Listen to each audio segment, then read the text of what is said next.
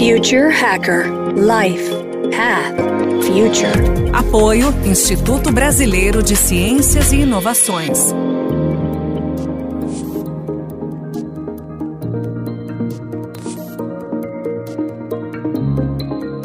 Bem-vindo ao Future Hacker. Nós fizemos aqui já dois blocos com o Dr. Charles de Voisin e assim um papo muito legal sobre invenções, experiências, Big Bang. Então, confira aí os dois primeiros blocos. E agora o terceiro e último, vamos falar sobre o Instituto Brasileiro de Ciências e Inovações. Doutor Charles, tudo bem? Tudo bem, é um prazer estar aqui, muito obrigado pela oportunidade, né? Então vamos falar de um tema super bacana agora, que é o nosso Instituto Brasileiro de Ciências e Inovações. Esse é uma, algo assim fantástico a gente sabe que o Covid veio de uma forma ruim, né? É algo terrível, mas algumas coisas boas aconteceram e uma delas é o nosso instituto, o qual hoje é composto por pessoas maravilhosas, multidisciplinares. Existem pessoas de alto, mas assim, alto escalão mesmo, com um coração gigante, pessoas que a gente são intocáveis e na verdade com o Covid ficaram extremamente acessíveis e estão junto conosco aí, né? E tudo começou com uma, um respirador. Até quem foi que começou toda essa história foi o Sérgio Cabral Cavalcante, ele que veio com uma ideia nós estávamos fazendo uma tinta aeroespacial, umas invenções malucas que a gente tem, que é super bacana. E no fim, o, o Sérgio Charles, você que gosta de inventar aí, vamos fazer um respirador para o Covid, um respirador prático, versátil, doméstico, uma coisa assim totalmente inovadora, né? E de fato fizemos. Até o, o seu o Dr. Boris Petrovic, que é sobrinho neto direto, Nikola Tesla tá junto nessa invenção. Foi assim, 35 inventores, tá? 35 inventores de várias universidades, da USP, da Unicamp, da Universidade Federal de São Paulo Paulo, da UDESC, da Universidade de Santa Catarina, da Universidade Federal de Juiz de Fora, e aí vai, cara, é, é, foi de fato algo extraordinário, a velocidade, o empenho, e aí acabou vindo e se originou nosso instituto, o qual hoje ele tem muito a ver com a situação atual do país. Existe um afastamento hoje da academia e da indústria. Então, os institutos que são os mediadores. Então, quer dizer, nós agora nós temos um instituto extremamente, vamos dizer assim, eficaz, rápido, competente, para fazer com que exista aí uma, uma melhora nesse sentido aí. Nós estamos muito felizes, viu? Com certeza, otimismo total. E você acredita que o, o caminho seja de ter assim esses inventores dentro do governo para inclusive ajudar a criar as normativas, os processos, então, olha só, por coincidência, nós estamos aí, até eu acabei me candidatando como diretor do INT, Instituto Nacional de Tecnologia, e estamos muito assim esperançosos que vai dar certo. Qual que seria a vantagem no inventor estar no governo, né? O inventor de fato assim que faça e trabalhe e seja profissional no assunto. Nós temos alguns alguns desafios hoje que o Brasil passa, aonde até a lei da inovação ela, ela foi um marco histórico bacana, mas tem algumas dificuldades hoje, ela, ela não é ideal. Então nós temos alguns detalhezinhos importantes a fazer e estando no governo, e estando com o governo junto conosco, eu acho que vai ser muito mais rápido esse sinergismo e de fato, com o Covid agora nós conseguimos entrar muito rápido no, no Ministério de Ciência e Tecnologia, na Anvisa, um trabalho fantástico desse atual governo, só temos a elogiar, tá? Também no Ministério da Saúde, Saúde, do Ministério da Economia também, que entra patente, né? Patente hoje é Ministério da Economia, que a gente fala com o seu Paulo Guedes. Então, só coisa boa, rapaz. Muito bom.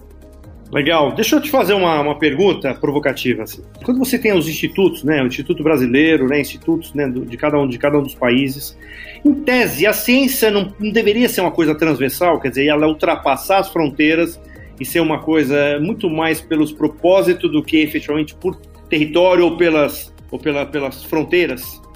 Super provocativa a pergunta e a resposta é muito óbvia, né? Quer dizer, o que, que acontece? Hoje existe a questão de eh, regionalismo, dizer, cada país, uma invenção, ela dá lucro. Então, quer dizer, a gente pensa, quando a gente faz uma, uma, O inventor, ele quer salvar o planeta, certo? A gente sempre pensa em mundo, planeta.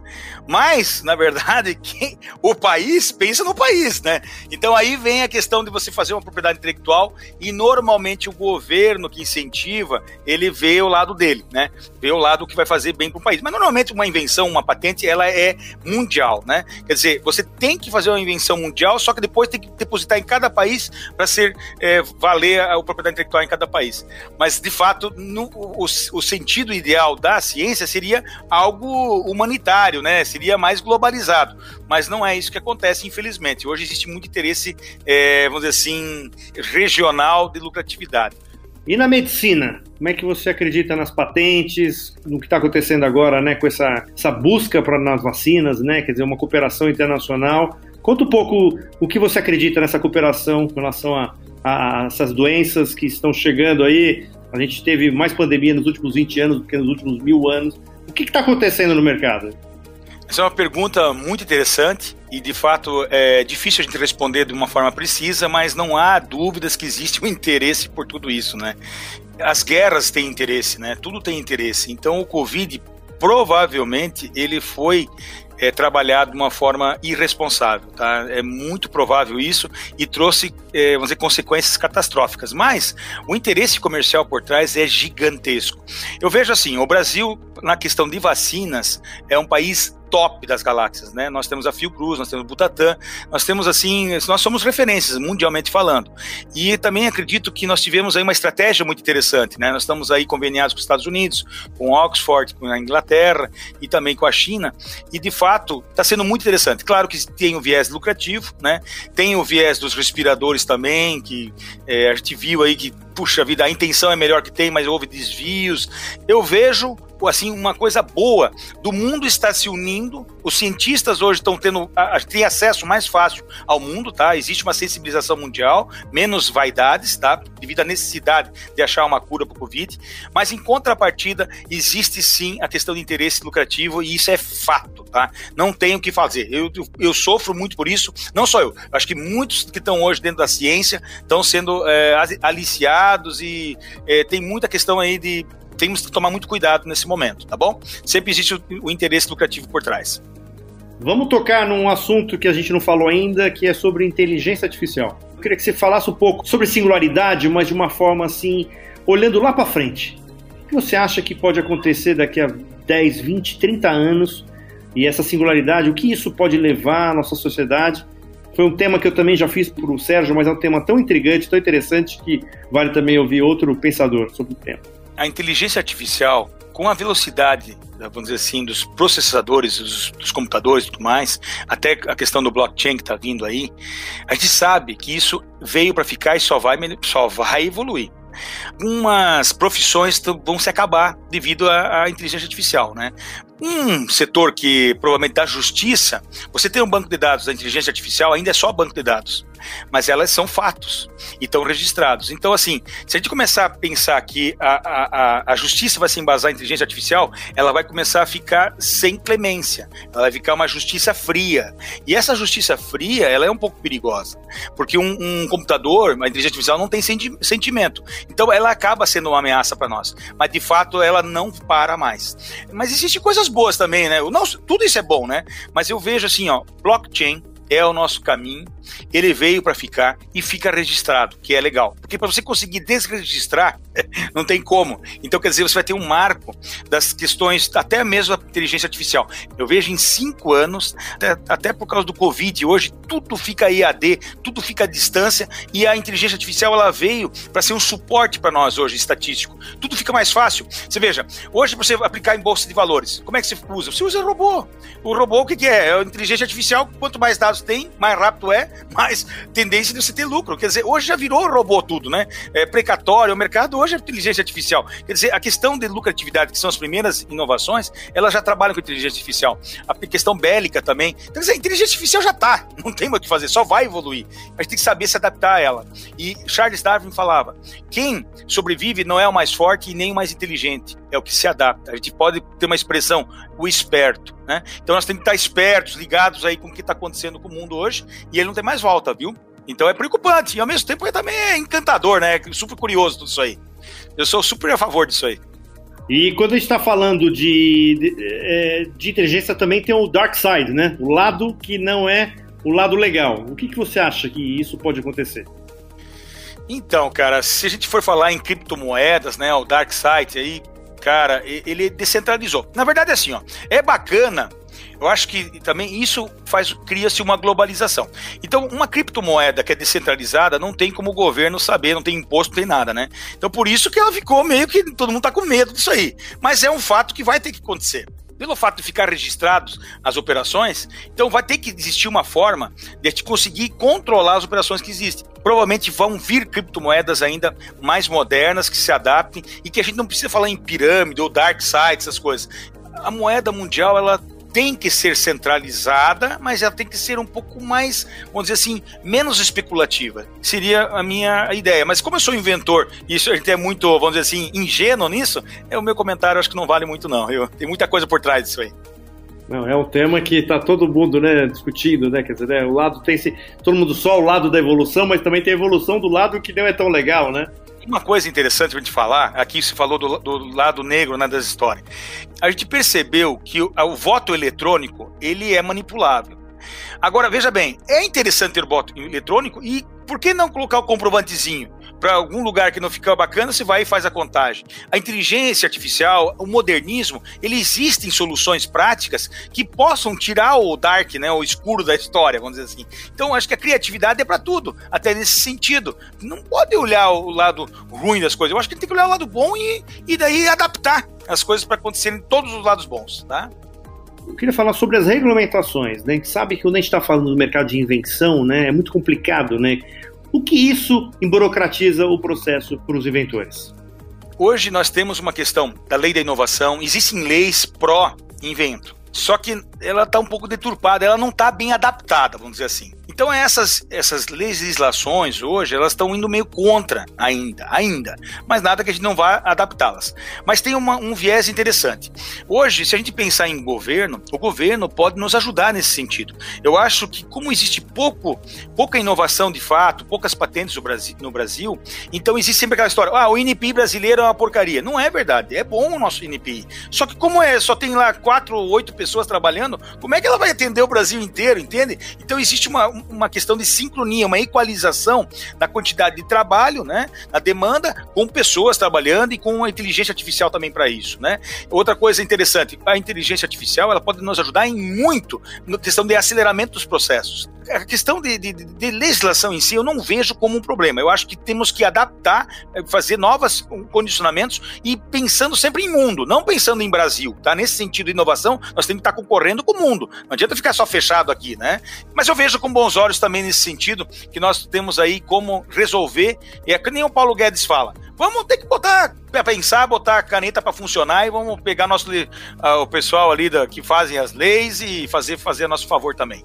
Perfeito, acho que é isso que o Brasil precisa, né? De gente entusiasmada aí, que não, não resiliente, né? Para tentar colocar esse país aí no, no, trilho, né? Então, doutor Charles, a gente teve uma, uma questão do, do primeiro bloco a respeito do seu livro e a gente achou até legal uma isca boa para todo mundo assistir os três blocos e conta um pouquinho sobre o livro. O livro se chama Uma Nova Abordagem da Física para a Construção da Máquina do Tempo, entre aspas, né? Trabalhando com uma física não convencional, prometendo resultados muito interessantes. É o Charles Adriano de Voisin, André Pichait e Eduardo Dagios Neto. São os autores. Esse livro aí foi bem interessante e quem sabe aí a gente possa conversar. Nós estamos escrevendo a segunda edição já. Nos próximos dias nós vamos falar muitas coisas novas aí. E isso também dá produtos comerciais, tá?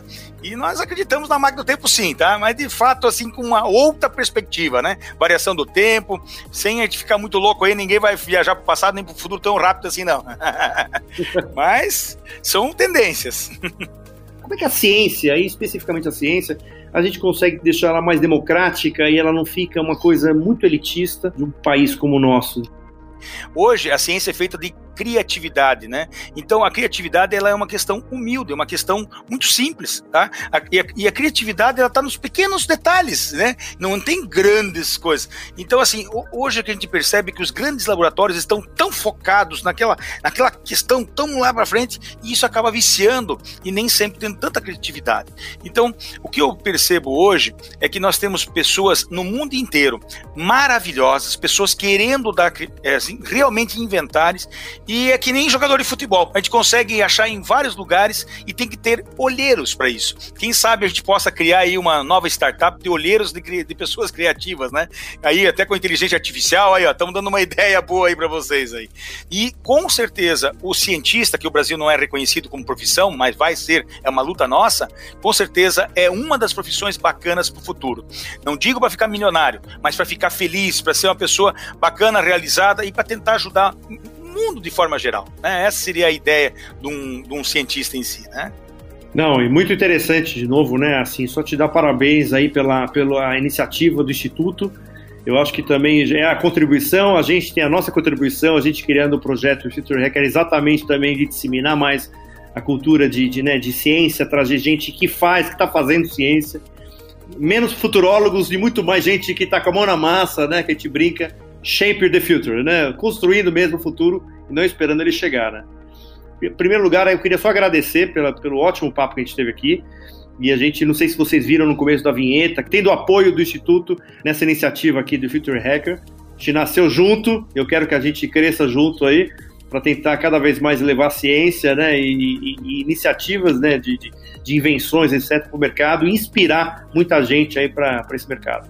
Então, doutor Charles, quer fazer uma última palavra? Então, de fato, tudo isso aí é muito grandioso, muito grande, muito legal. O trabalho dos senhores, o trabalho do nosso instituto, são pessoas que deram seu sangue, deram muito, né? Porque até hoje nós não tivemos lucro nenhum, foi dado de fato por acreditar na ideia. Então, a gente entende que pelo fato de ter sido feito por coração de pessoas boas, esse instituto tem um futuro maravilhoso. Os senhores aí são maravilhosos mesmo, já vou chamar de senhores porque de fato são senhores falando aí com a gente, muito legal, muito bacana fazer isso aqui e continuem, vai ter pessoas maravilhosas que vão falar aí, só coisas boas, graças a Deus. Tudo de bom vocês aí, sempre com as melhores energias. Perfeito. Só dentro do grupo, né? São 100 cientistas, só ali já tem muita gente para falar muito aqui, né? Para essa audiência com certeza absoluta, são pessoas maravilhosas e todos eles, todos são iguais. São pessoas maravilhosas mesmo. Sem, cento poucas pessoas. Tem pessoas que estão fora do grupo lá que a gente não fala, que elas são mais discretas. Então ainda tem mais do que 100 pessoas. Muito legal mesmo. Muito obrigado, muito obrigado. E obrigado você pela audiência do nosso podcast. Se você gostou, passa para os amigos, para os conhecidos, que eu acho que o que a gente está levando é conteúdo de qualidade. E, e o, a nossa meta é exatamente essa, né? Que a gente consiga nivelar e disseminar conteúdo de muita qualidade para nossa audiência, ok? Muito obrigado para todos e até a próxima. Future Hacker Life Path Future. Apoio Instituto Brasileiro de Ciências e Inovações.